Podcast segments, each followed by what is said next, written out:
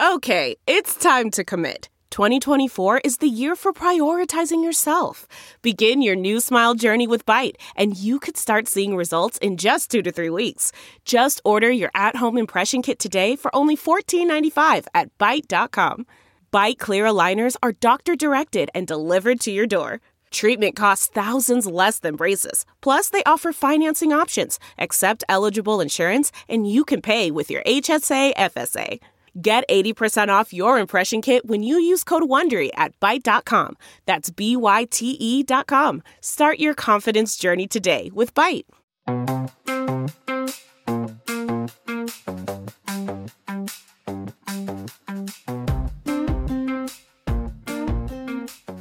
Hi, this is Josh Marshall, and this is the Josh Marshall Podcast. You know, last week when we last met, uh, we were kind of crouching up towards Armageddon, basically. right? I mean, we recorded last Wednesday, and notionally, the the apocalyptic vote, you know, the sort of the the the final, final, final deadline was Thursday, the next day, and as we know, that did not happen.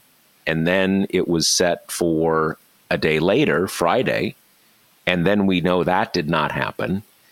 And then something kind of funny happened where you know, we sort of moved through the legislative apocalypse and you know kind of sort, sort of like you know when you when when you're flying right? When you when you're when you're taking a trip uh, you're flying somewhere sometimes you fly through a storm right? And you and you're kind of stormy and there's you know got a lot of turbulence and there's rain and all this stuff. Suddenly like whoo oh the sun's back out the, the the the storm is is is is behind us, and that that sort of thing can be. Um, you know, accentuated with with jet travel, since you're obviously moving at your own uh, what you know 550 miles an hour or whatever it is. But that seems kind of like what happened, because this was sort of do or die. Joe Biden's whole agenda up in the air and and and everything, and then that vote never happened, and the next day it was kind of like you know what? They're linked again and we're going to take a few more weeks at this and we're going to make it happen.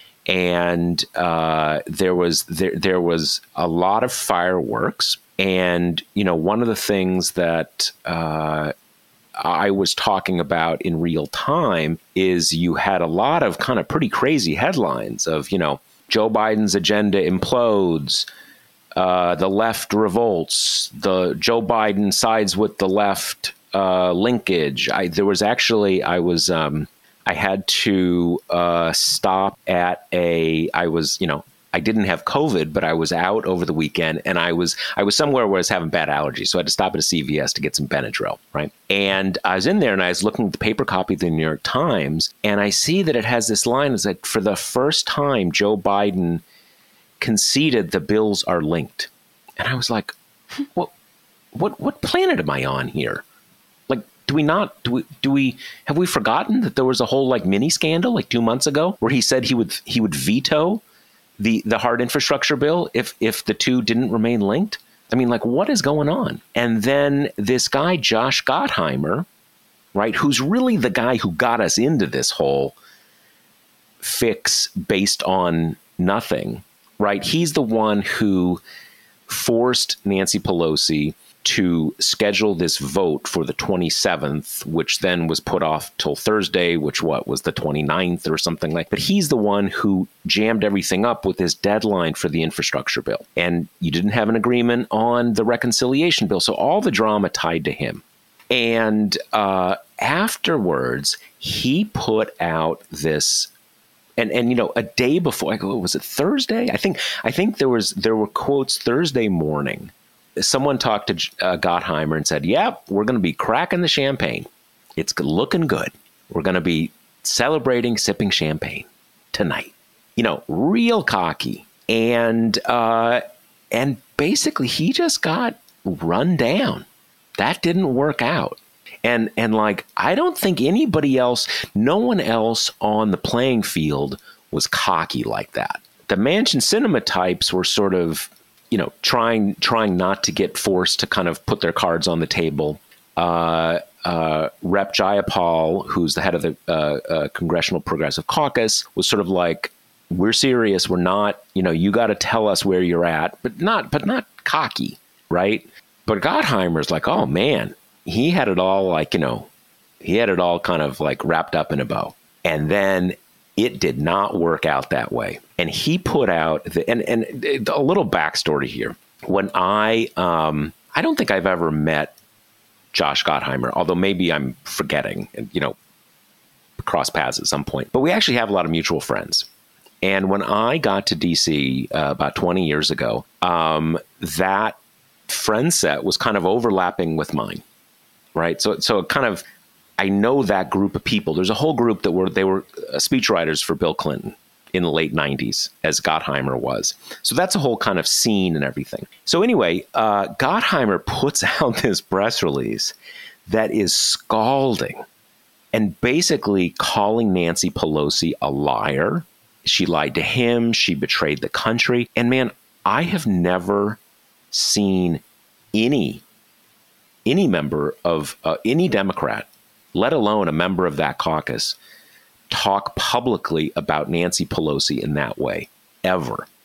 I'm not saying there aren't people who aren't critics of Nancy Pelosi, but I've never seen anyone talk about her that way. And what it struck, and, and then it came out a little later that you know he he's got that not, that group of nine people that eventually went to a dozen people or whatever you know the sort of the quote unquote moderates in the house and what came out a bit after that, um, after he released that statement, was that the original statement, or you know, the original version of the statement, was they were all supposed to sign it, and basically, the, the rest of them were like, "No, I'm not signing that thing."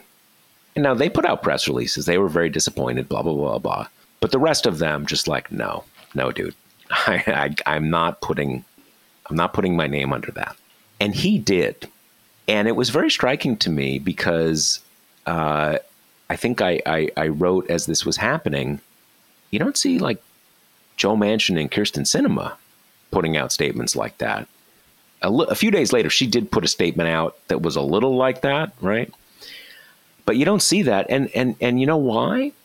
Because they're still at the table the, the the basic story of what happened Thursday and Friday and Saturday is that the rest of the party, spearheaded by the Progressive Caucus, but really the rest of the congressional party, said to those two or those three, "You're not going to dictate to us here.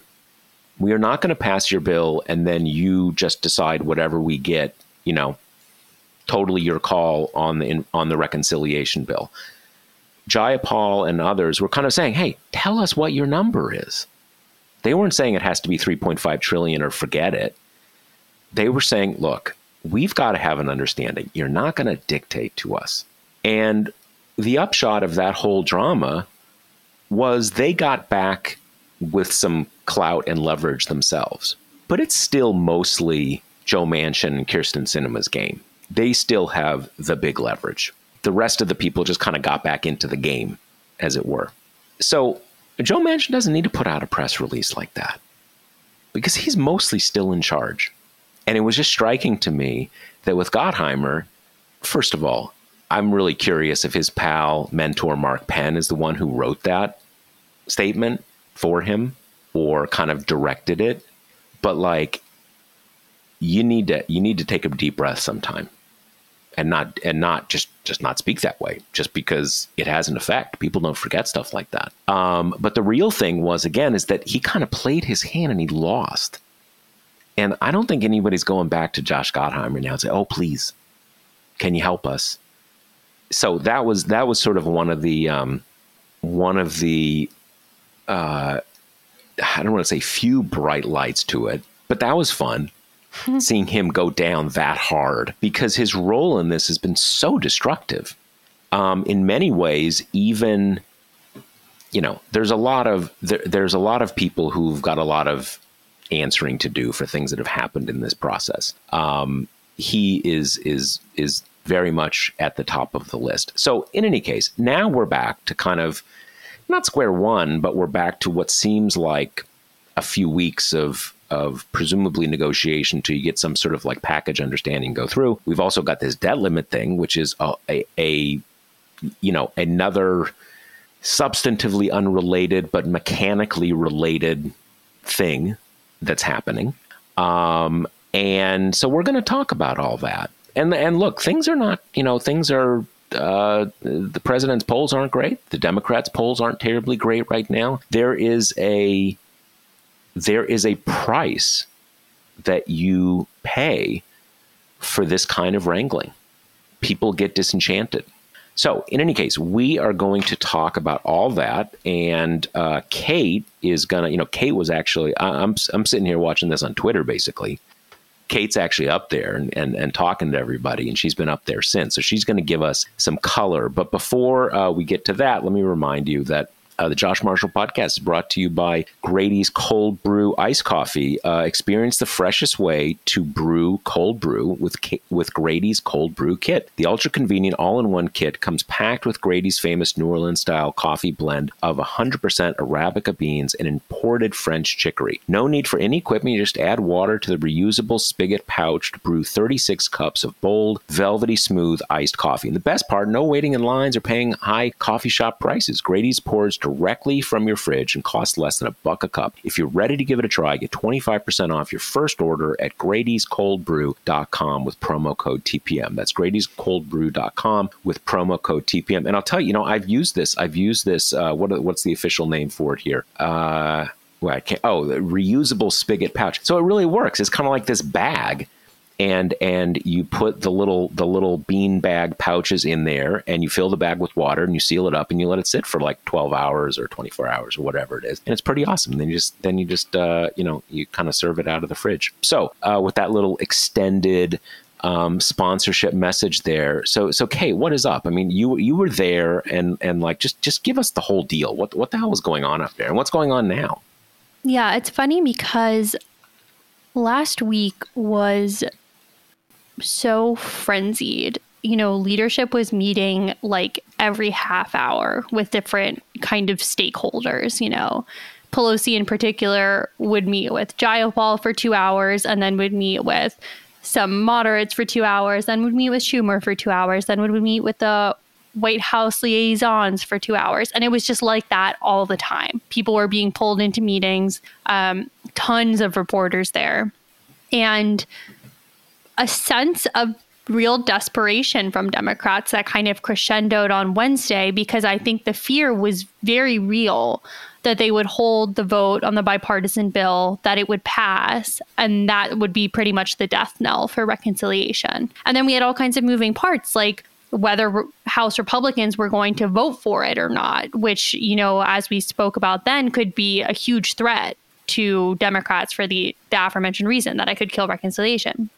And then, pretty much shortly after we podcasted on Wednesday, on Thursday, things just, it felt different. A big part of that was uh, the reporting that Politico had first on the previously undisclosed memo that Manchin and Schumer had kind of weirdly signed from earlier in the summer that detailed some of Manchin's demands on reconciliation, which I gotta tell you, it really just it unlocked a lot of positive emotion from Democrats, which is so funny, right? Because the demands were very reductive, you know, uh, a very small package cannot include this, must not start debate until October. But I think people were like, okay, finally, at least we can start negotiating. At least we have a number. And that right. And right. then soon after that came out, Manchin kind of held a big presser where he basically just confirmed 1.5 is still my my opening number. He wouldn't respond when people said, "Will you go higher?" So it seemed pretty clear that's his opening bid. Um, and it just it really kind of the reconciliation negotiation machine just reared back to life. And as that was happening, then the the chances of a bipartisan vote just kind of got further and further away. I mean, leadership was I think pretty much just for the benefit of the Josh Gottheimers, prote- trying to come to a framework agreement, which I think you know, some kind of a top line number, some kind of parameters to give to House progressives that would satisfy them, then they could vote on the bipartisan bill. But you know, I don't think there's any way the Democratic leadership actually thought they'd be able to pull that together in 24 hours, and they were not ultimately able to. And and yet they they did spend. I mean, Friday seemed like they maybe didn't quite have their heart in it, but it certainly seemed like they were really trying. Mm-hmm.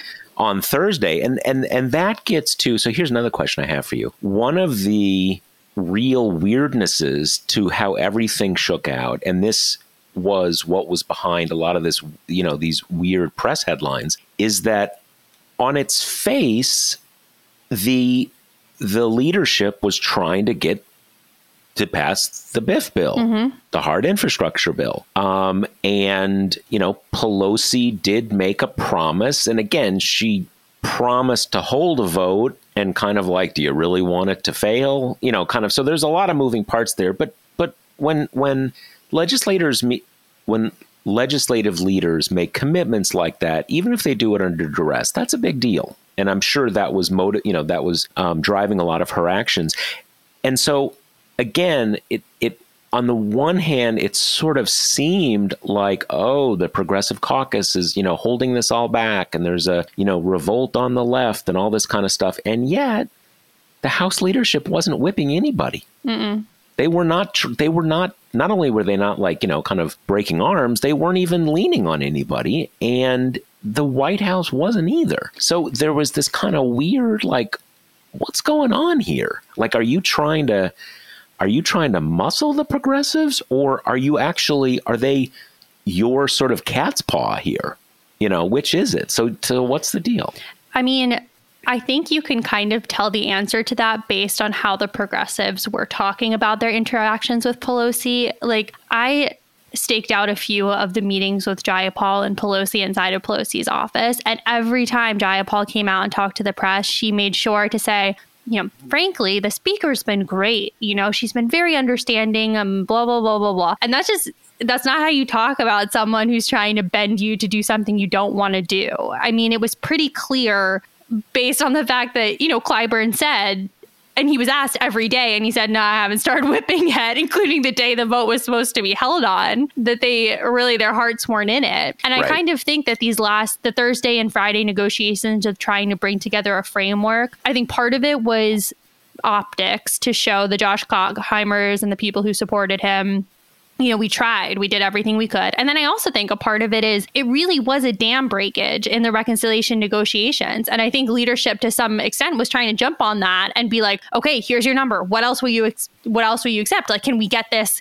rolling in earnest now? Right. Because they have set themselves a new, though pretty arbitrary deadline of Halloween to move these two pieces of legislation, which is mostly just because that's when the extension on these like highway programs expires it's they could just extend it again. It's really not that big a deal, but that's when they've kind of set themselves a new deadline, and nothing in Washington ever happens until the eve of the deadline. Right, so I do right, think they were trying to kind of jump on this new momentum and keep it rolling and not get stuck in another one of these ruts where Manchin and Sinema, you know, won't give specifics and everything kind of grinds to a halt again. Right. But you know, a really interesting part of this Manchin memo that is still somewhat of a mystery to me is I asked a lot of people, including people in Democratic leadership, they just did not know about the memo. No one right. except Schumer knew about it. And I mean, that goes all the way up to I asked Durbin, who's the majority whip, for whatever reason. Maybe it was Manchin's demand that they don't start debating it until October. I, I have no idea. But Schumer did not share that with anybody else in the caucus. Huh. I mean, it's it's it's a weird thing because there were certain there were certainly a lot of um, there were certainly a lot of uh, Republicans who jumped on that and tried to make it like, oh, there was always a secret deal. Mm-hmm. This, you know, kind of basically trying to get the rest of the people in the Democratic Party to feel betrayed and kind of just blow everything up. Like, oh, there's a secret deal. This was all just, you know, kind of uh, kabuki theater for the progressives. You know, it's 1.5, you know, cry more libs and all that kind of stuff. And it, it seemed very clear that for 10 different reasons that was clearly not the case because even the memo didn't say all right here's our agreement it, it, just said here's my position and i may go higher but like you're on notice that if it's higher than this number i don't know if i'm going to be there So just right. you be on notice. Okay. So, um, you know, it's it's a it is a in business negotiations. Sometimes you have sort of letters of understanding.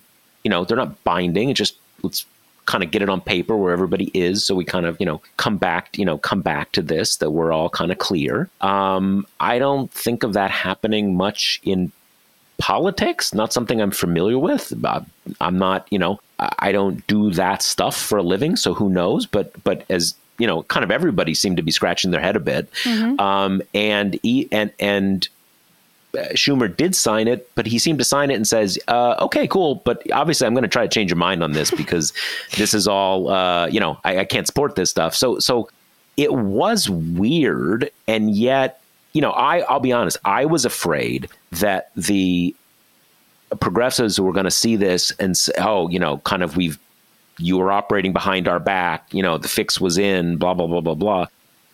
But I think everybody kind of saw like, no, I mean, you know, not only did he sign something that wasn't agreeing to anything, he actually said, "I'm not agreeing to anything."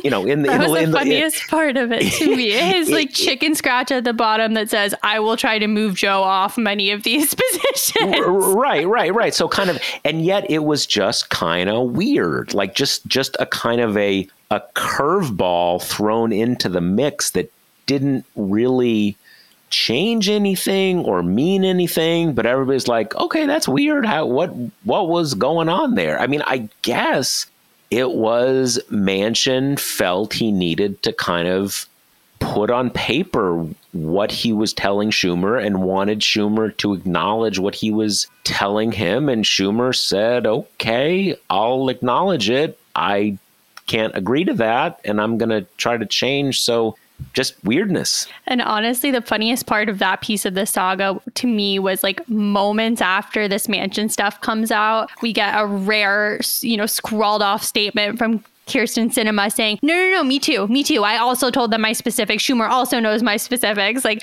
not to be left out on a limb by herself. Though, of course, she wouldn't share what those specifics were.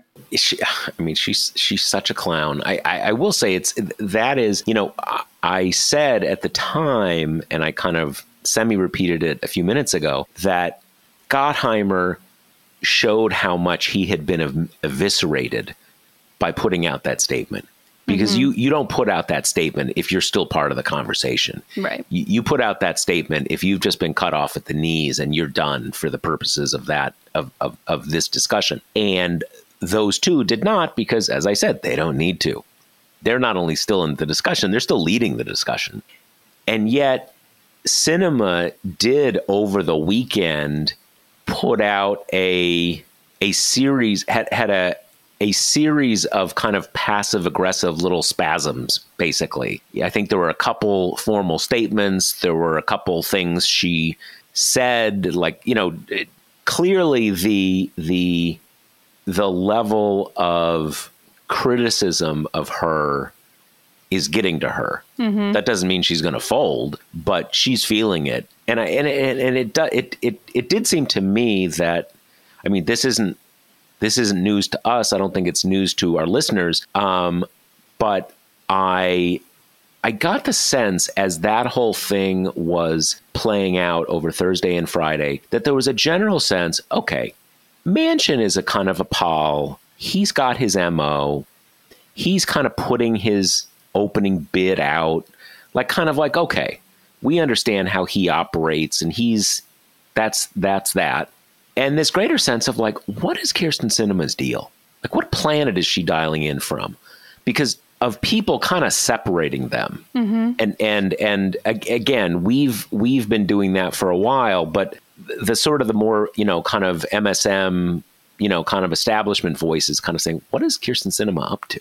Yeah, and I would say, if there's one kind of lesson that I took away about her from this past week, it was that follow up statement after Manchin's numbers came out. Because I think a thing that we and I know our listeners have been wondering is if Manchin caves on the big stuff, you know, we've talked about this in regards to the filibuster, will she be willing to be a woman on an island, to be on that branch alone, the only person left who's kind of standing between Democrats and basically an entire legislative agenda.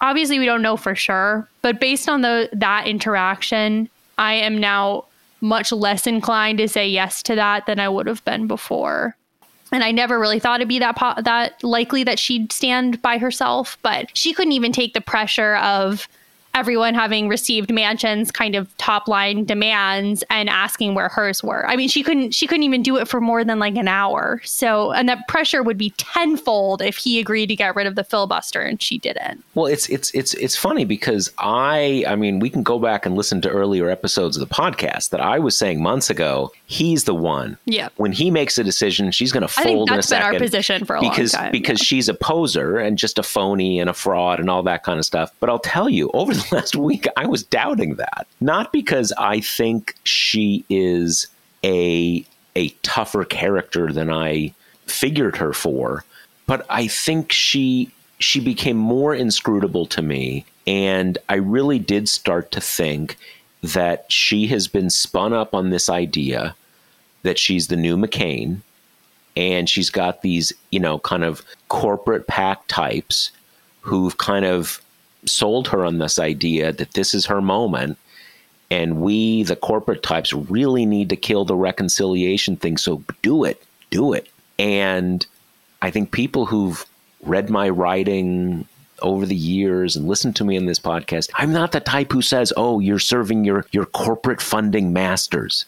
That's just not how politics works. It's partly that, but it's just not. It that's it, that that's not how it works. I was starting to think, and I'm still thinking, maybe that that is how it works for her. Not because she's she's uniquely corrupt, because I think she is extremely egotistical and gullible, and that she's been sold on this idea that this is her ticket. And so who knows what she'll do. But as you said, that episode kind of brings us back to like, no, she'll fold in a second once once once Manchin sort of says what his you know says where he is. Right. So all this drama last week was kind of capped off with Joe Biden coming to the Hill, coming in front of House Democrats for the first time in person, and delivering what, by all accounts, was like a pretty inspirational speech. I think he he showed up to kind of say, look, these two bills are linked. We need to pass them together, as this week has shown. And to not do so would be more than a big legislative loss. He put it in terms of this is about American democracy's standing on the world stage. We need to show other countries that we are functional and you know have stature and can pass big important legislation. And you know lawmakers I guess with the the exception of Josh Gottheimer, but the vast majority of them coming out of that meeting were visibly buoyed by this visit and this speech. And I think there was this sense of things are back on track. You know, we're all on the same page. And Biden kind of gave out a range of numbers during that speech about 1.9 trillion to 2.2 trillion, about which I think is our best guess of where the ultimate package is going to be at this point. And as we've kind of seen throughout the process, it's really not the progressives who are being my way or the highway about this. I mean, if you if we remember, kind of the Bernie Sanders segment came into this negotiations wanting a $10 million package, and now it looks like it's going to be in the neighborhood of two. I mean, that's a big concession. And there are some, including Bernie, who still won't acknowledge publicly that they're going to have to lower the top line. But overall, progressives were just kind of begging for tell us what you'll do and we'll do as much as we can with what we're given. Yeah. Um, and there is, you know, to some degree, I think that the COVID spending bill earlier in the term kind of recalibrated where we are in terms of congressional spending because $2 trillion is, I mean, that's a big package. It's not 10 trillion, but that's a big package. And that's kind of where we're going to end up coming down to, you know? So that's kind of where we are now this week as the negotiations are, are grinding back, grinding back into gear.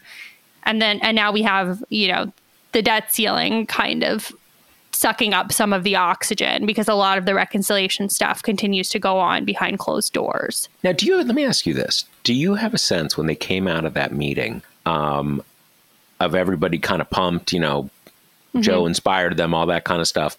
Was that both, and, and to give people a kind of a, a sense here, there's what 220 or so. Uh, d- the caucus is made up of 220 or so uh, Democrats. Um, I believe there are ni- about 90 in the Progressive Caucus, so it's close to half. It's a mm-hmm. lot, um, but a majority are not in the Progressive Caucus. I, what I'm going to ask is sort of like, did the non-progressives, to the extent you know the people not in that caucus, were they also pumped? And and one thing that I saw a couple days ago is there's a she's not a freshman rep anymore. I think she's in her second term now. This woman, Elissa Slotkin. Uh, from Michigan, and she's one of these people who came in on the uh, you know the 2018 wave. She's what they what they call you know frontline members. You know, basically people from swing districts, people who are you know who who that that's going to be the story, whether they can hold on or not. And I noticed, you know, she was, um, she's not part of Gottheimer's crew, but she is one of those people who's in big danger, just inherently, right? Every that's that's why they call them frontline districts. And she is, she is playing this. Like I have no doubt that, in fact, Slotkin basically supports the whole program.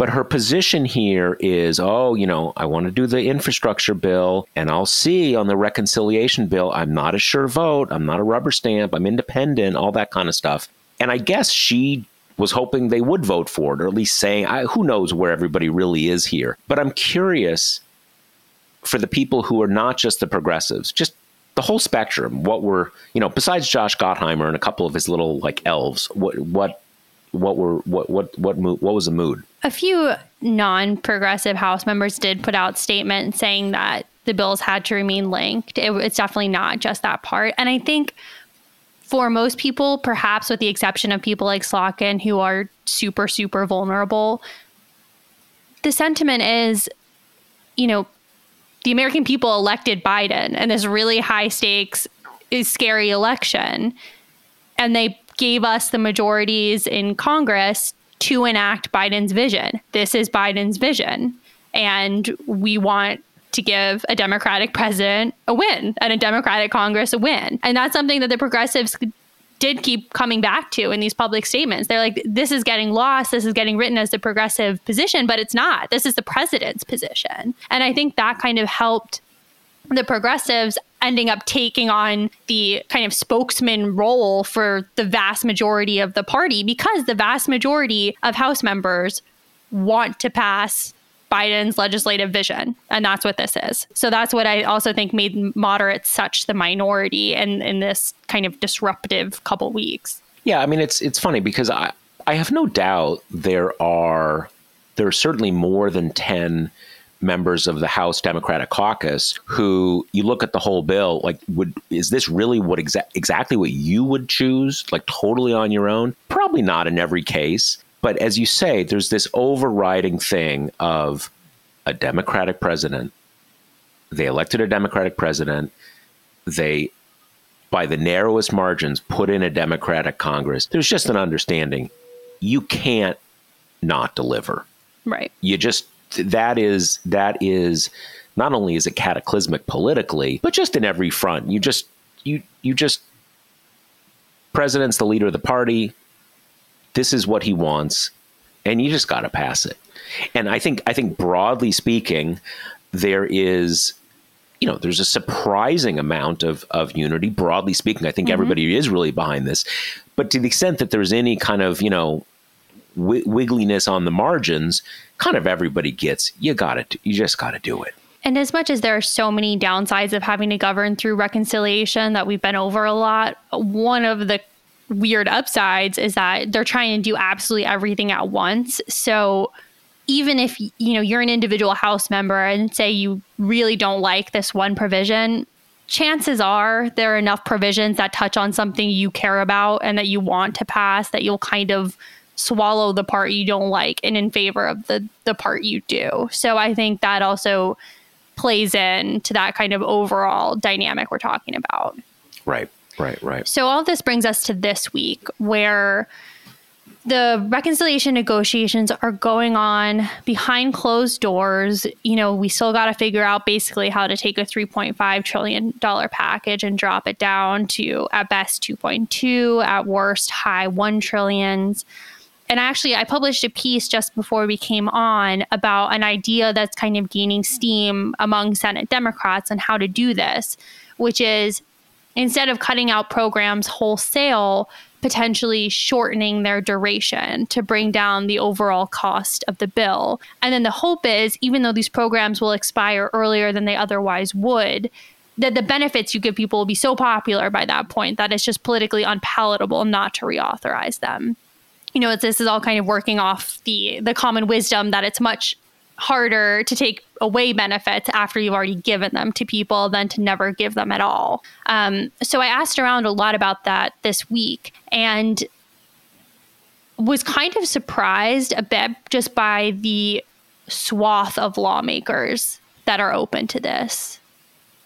I think right now it's an idea that even kind of stalwart progressives are willing very willing to keep on the table. And i guess it makes sense you know when presented with the idea of you will not have this program at all or you will have this program for a few years and set up a really hard vote in the future i mean that's the better option.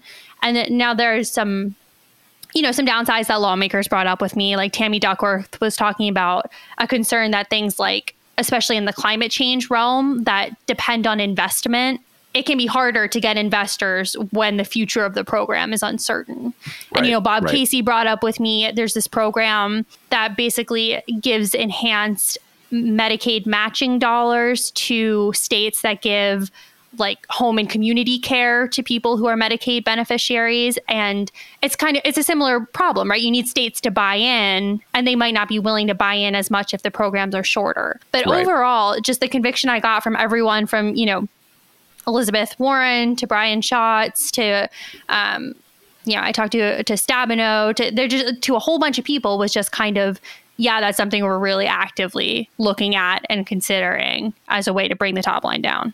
Yeah, I mean, in some ways, the whole ten year budgetary model mm-hmm. sort of amounts to negotiating against yourself. Right. Right, because you know you're you're creating this you, you know, Republicans have even taken advantage of this where they're saying, you know, 3.5 trillion, that's mm-hmm. 20 times more than we spend on, and just ignoring the fact that it's a 10 year thing. This right. isn't $3.5 trillion a year or one year or anything like that. So there's a kind of a, there's a, there's a, an element of negotiating against yourself. The other part of it is, is that Congress does not cease to be Congress next year. Things can be these things are not really locked in stone. They can all, a subsequent Congress can just get rid of the whole thing. Mm-hmm. Now, you know, there's, it gets very complicated because as long as Joe Biden's president, he's not going to sign any bills that do that. But there's also the appropriations. You can have the law, but, but, but a new Congress has to keep appropriating the money. So, unfortunately, no matter what you call it, each year it's going to, you know, it's not locked in for 10 years.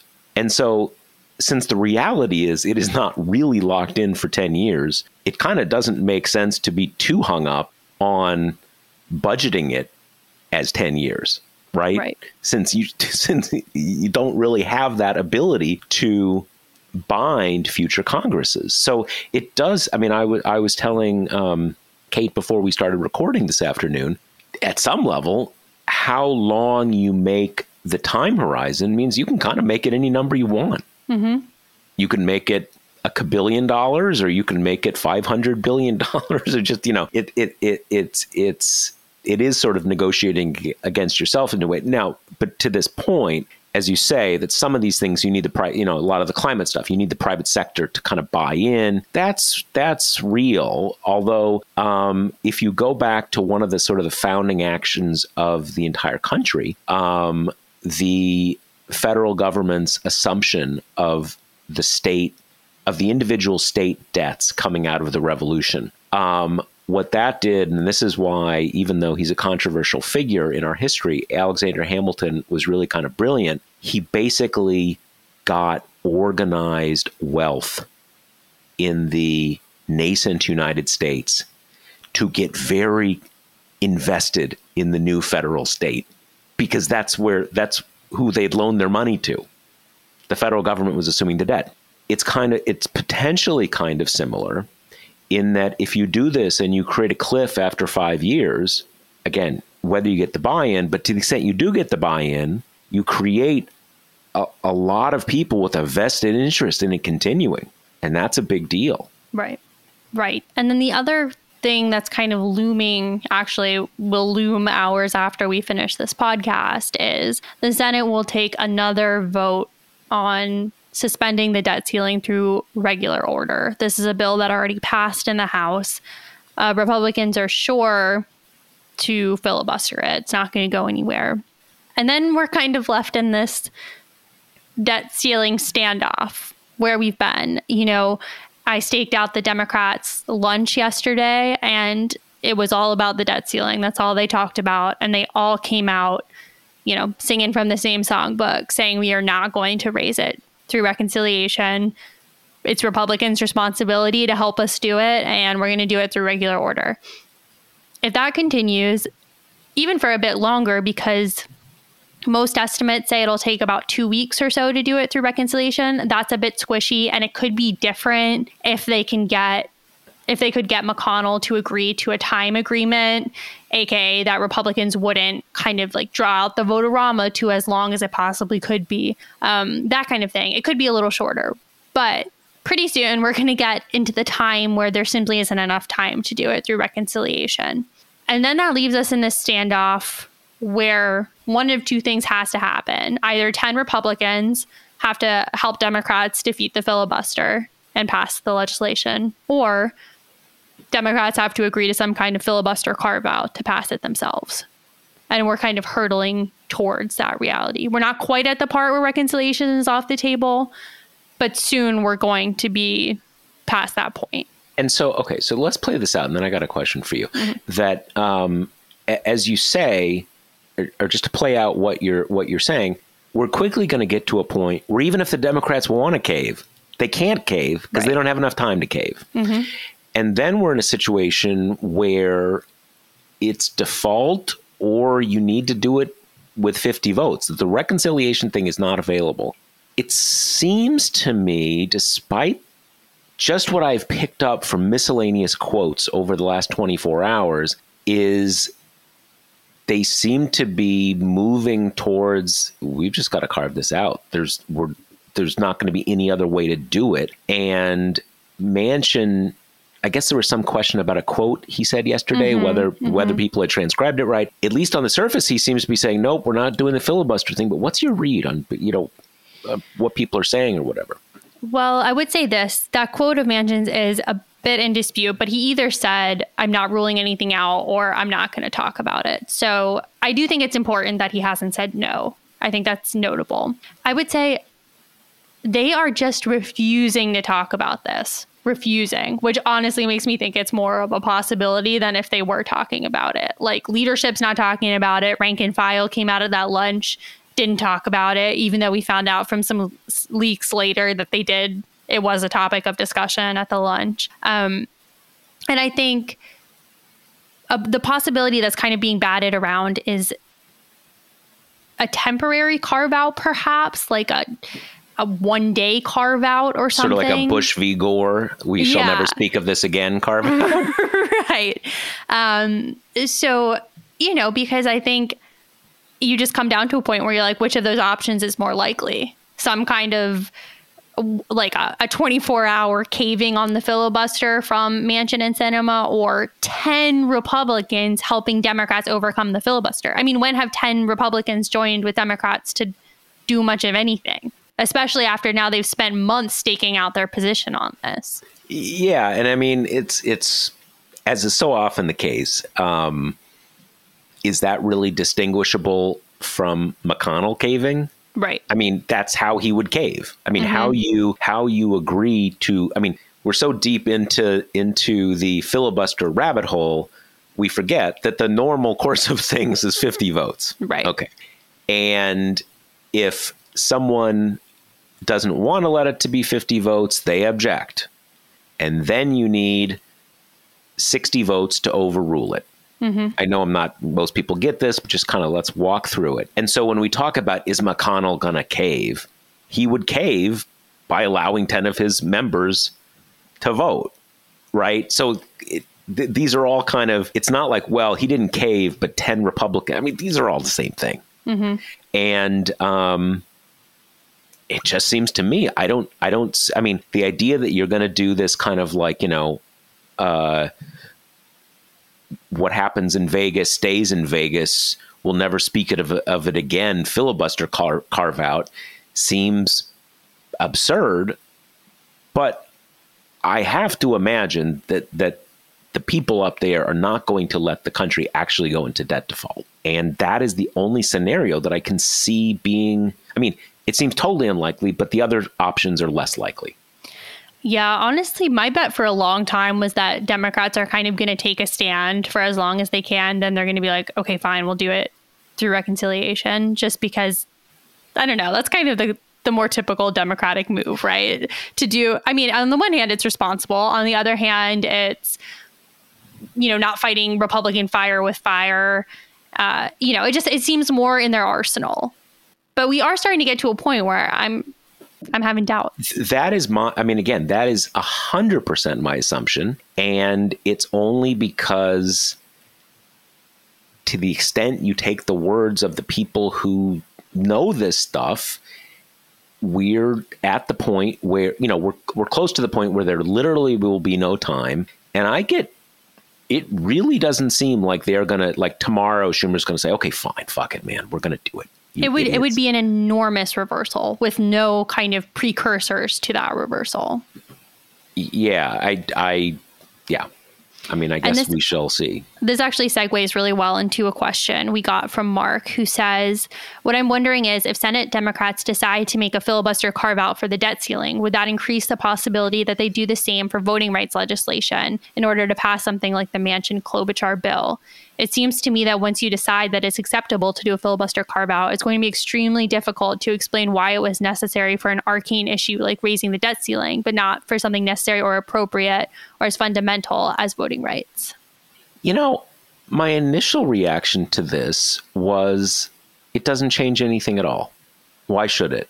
You can do it on one thing and and not on the other. And and that is why I have not thought that they would actually object that much because there's no slippery slope. It just we did it on this, we're not doing it on that, you know, blah blah blah blah blah. But as I think about it, maybe I'm not quite thinking it through and all the dimensions because yeah, you kind of you, you do kind of say like, wow, you know what? After all this stuff, it just took this little thing and that cataclysmic problem just vanished. And kind of like it could vanish on all these other things. So maybe maybe there's more of a slippery slope than I think. I don't I don't think so, but maybe I'm I'm not really kind of grappling with the implications of that. My head is in a similar place and I think for the anti filibuster folks, the hopefulness on it emerges from, I think, the fact that Manchin and Sinema can no longer say, we will never weaken or roll back the filibuster. I mean, like once you're moved off that position, you're moved off that position. And I, not that Sinema ever responds to any reporters' questions, but then you do start to get the question of why the debt ceiling and not voting rights. Do you see the decline of democracy as less of a crisis than the decline of the United States faith and credit. You know, I mean, it does. I, I am inclined to agree with you that just from the way these two operate, there doesn't necessarily have to be a lot of logical consistency in what they do. But I do think it opens them up. It opens them up to some like hard to argue, valid criticisms that might get under their skin. Yeah, I think that's right. Okay, another question um, from Eric. He says, So, Speaker Jayapal, kidding mostly, but I'm interested in thoughts on whether recent events mark a change in the balance of power within the House Democratic caucus.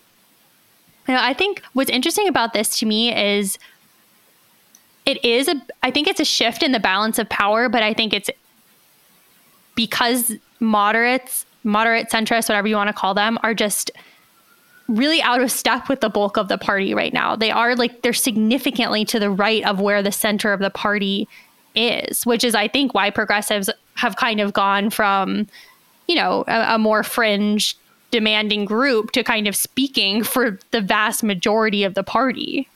Yeah, that's I mean, first of all, I'll say that she has just been very impressive in how she has managed this several weeks as a legislative leader. Um, really impressive. It, it, it's uh, I've been watching these things long enough to kind of know when someone, you know, she kind of made it look easy, but it's not easy, right? Um, so that's the first off. Uh, I don't know. I mean, you you don't you don't become uh, a speaker or majority leader or minority leader by being the head of one faction.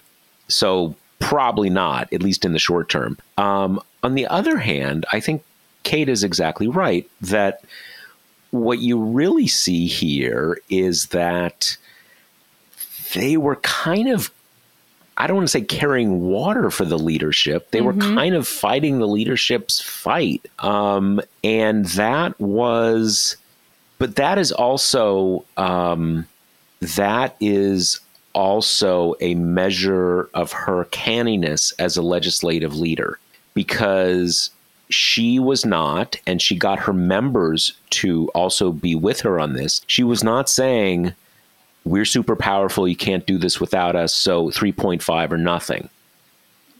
She, she, she took a, a, a pretty pragmatic mm-hmm. approach, mm-hmm. and that allowed her again to, in effect, be speaking for kind of the whole party in a in a weird way, even though you know she's pretty left wing. Um, there's a reason that you know that that's the left of the Democratic Party in in, in Congress, right? But it was just it was just very very cannily handled by her. Yeah, and I do want to say in in that same vein, you know, not to take away their accomplishment, getting 96 lawmakers to hang together during a tough week like last week. That's that's an accomplishment no way no matter which way you slice it. That being said, they were not they were not under pressure from leadership. They weren't under pressure from the White House. I mean, those two very, very powerful forces were behind them and on their side.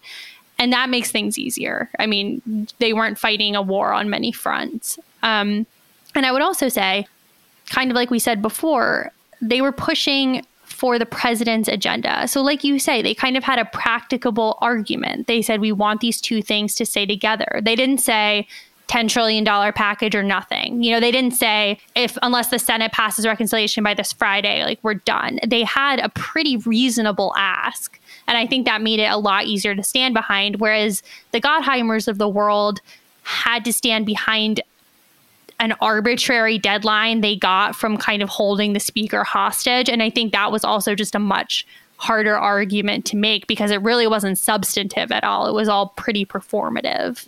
Yeah. I mean, I think his position. It's a very interesting thing about the evolution of the Democratic Party in the last decade or so, because it was pretty clear he was trying to break things. He was trying to delink these two bills. Mm-hmm.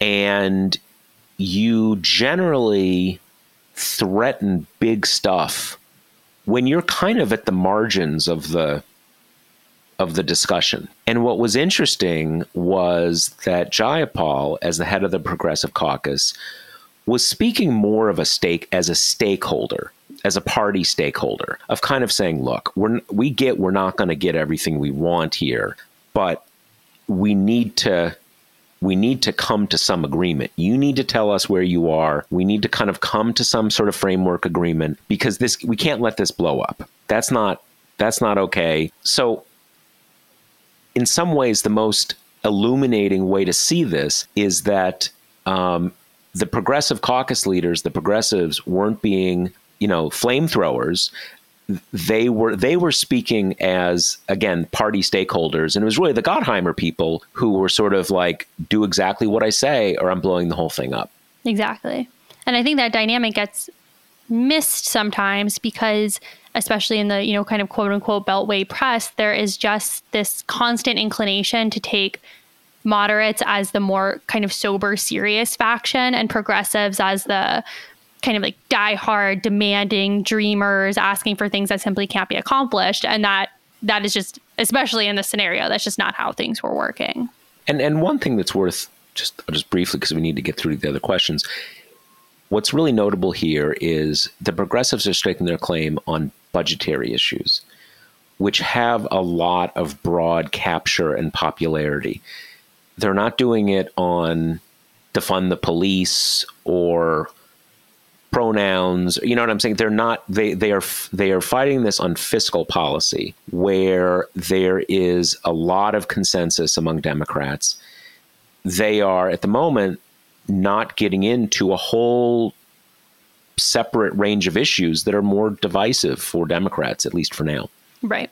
Okay question from henry who says he supports he identifies as a progressive and supports the two-part bill for infrastructure, but he's having a hard time understanding the mindset around tanking the entire infrastructure package just to make a point to Sinema and Manchin. He says squandering this opportunity is unacceptable.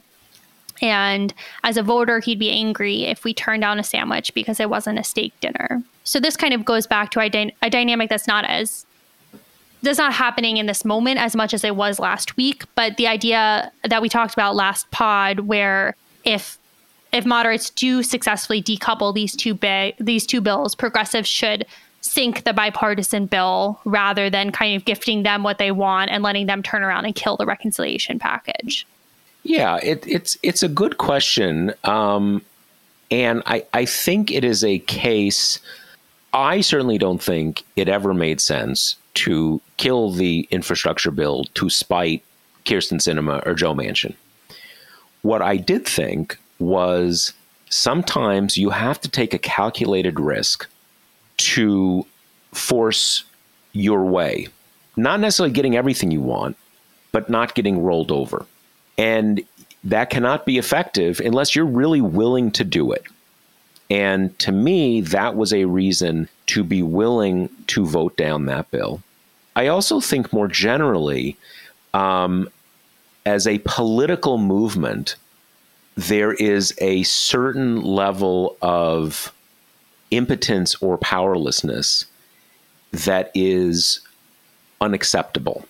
And that that was another reason not to be dictated to.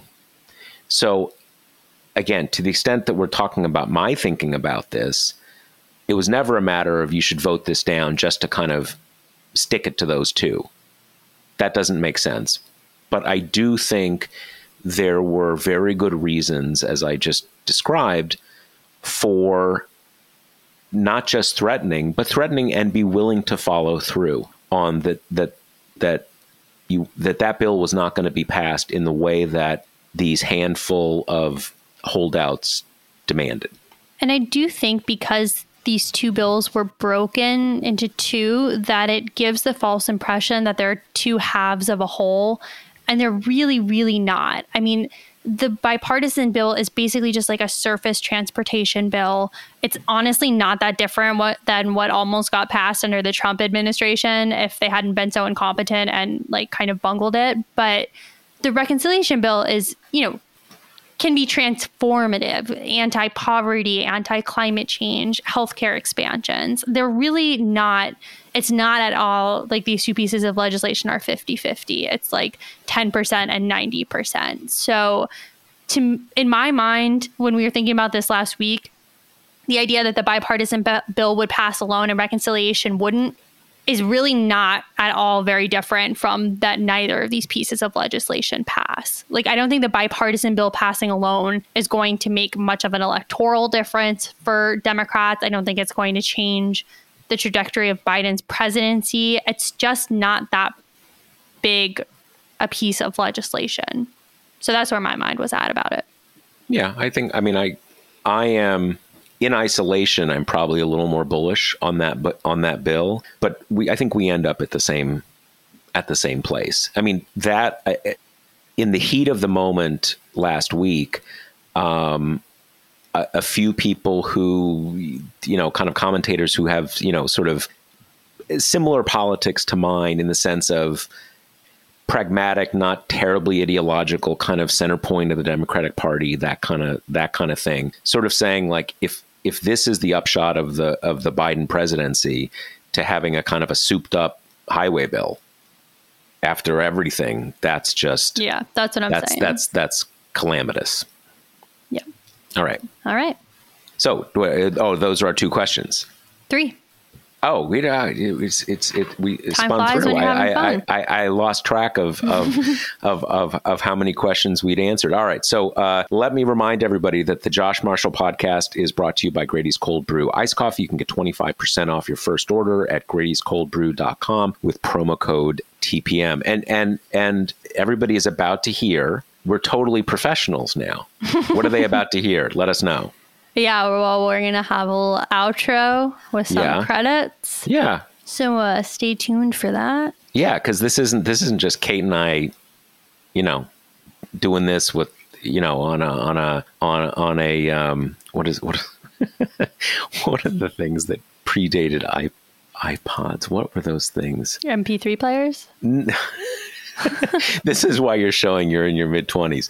No, the things we used like in the '80s with cassette tapes. What were those things called? Walkman, right. This isn't just Kate and I on our Walkman, like recording this thing. This thing is seriously professional now. So, anyway, thanks, folks. Thanks. See you next week. See you next week. The Josh Marshall podcast is hosted by me, TPM reporter Kate Riga, and TPM founder, editor in chief Josh Marshall. The show is produced by Jackie Wilhelm. Thanks to Why Not Jansfeld for our podcast theme song, and thanks to all our TPM members who make this possible. Rate and review us on Apple Podcasts and subscribe wherever you listen.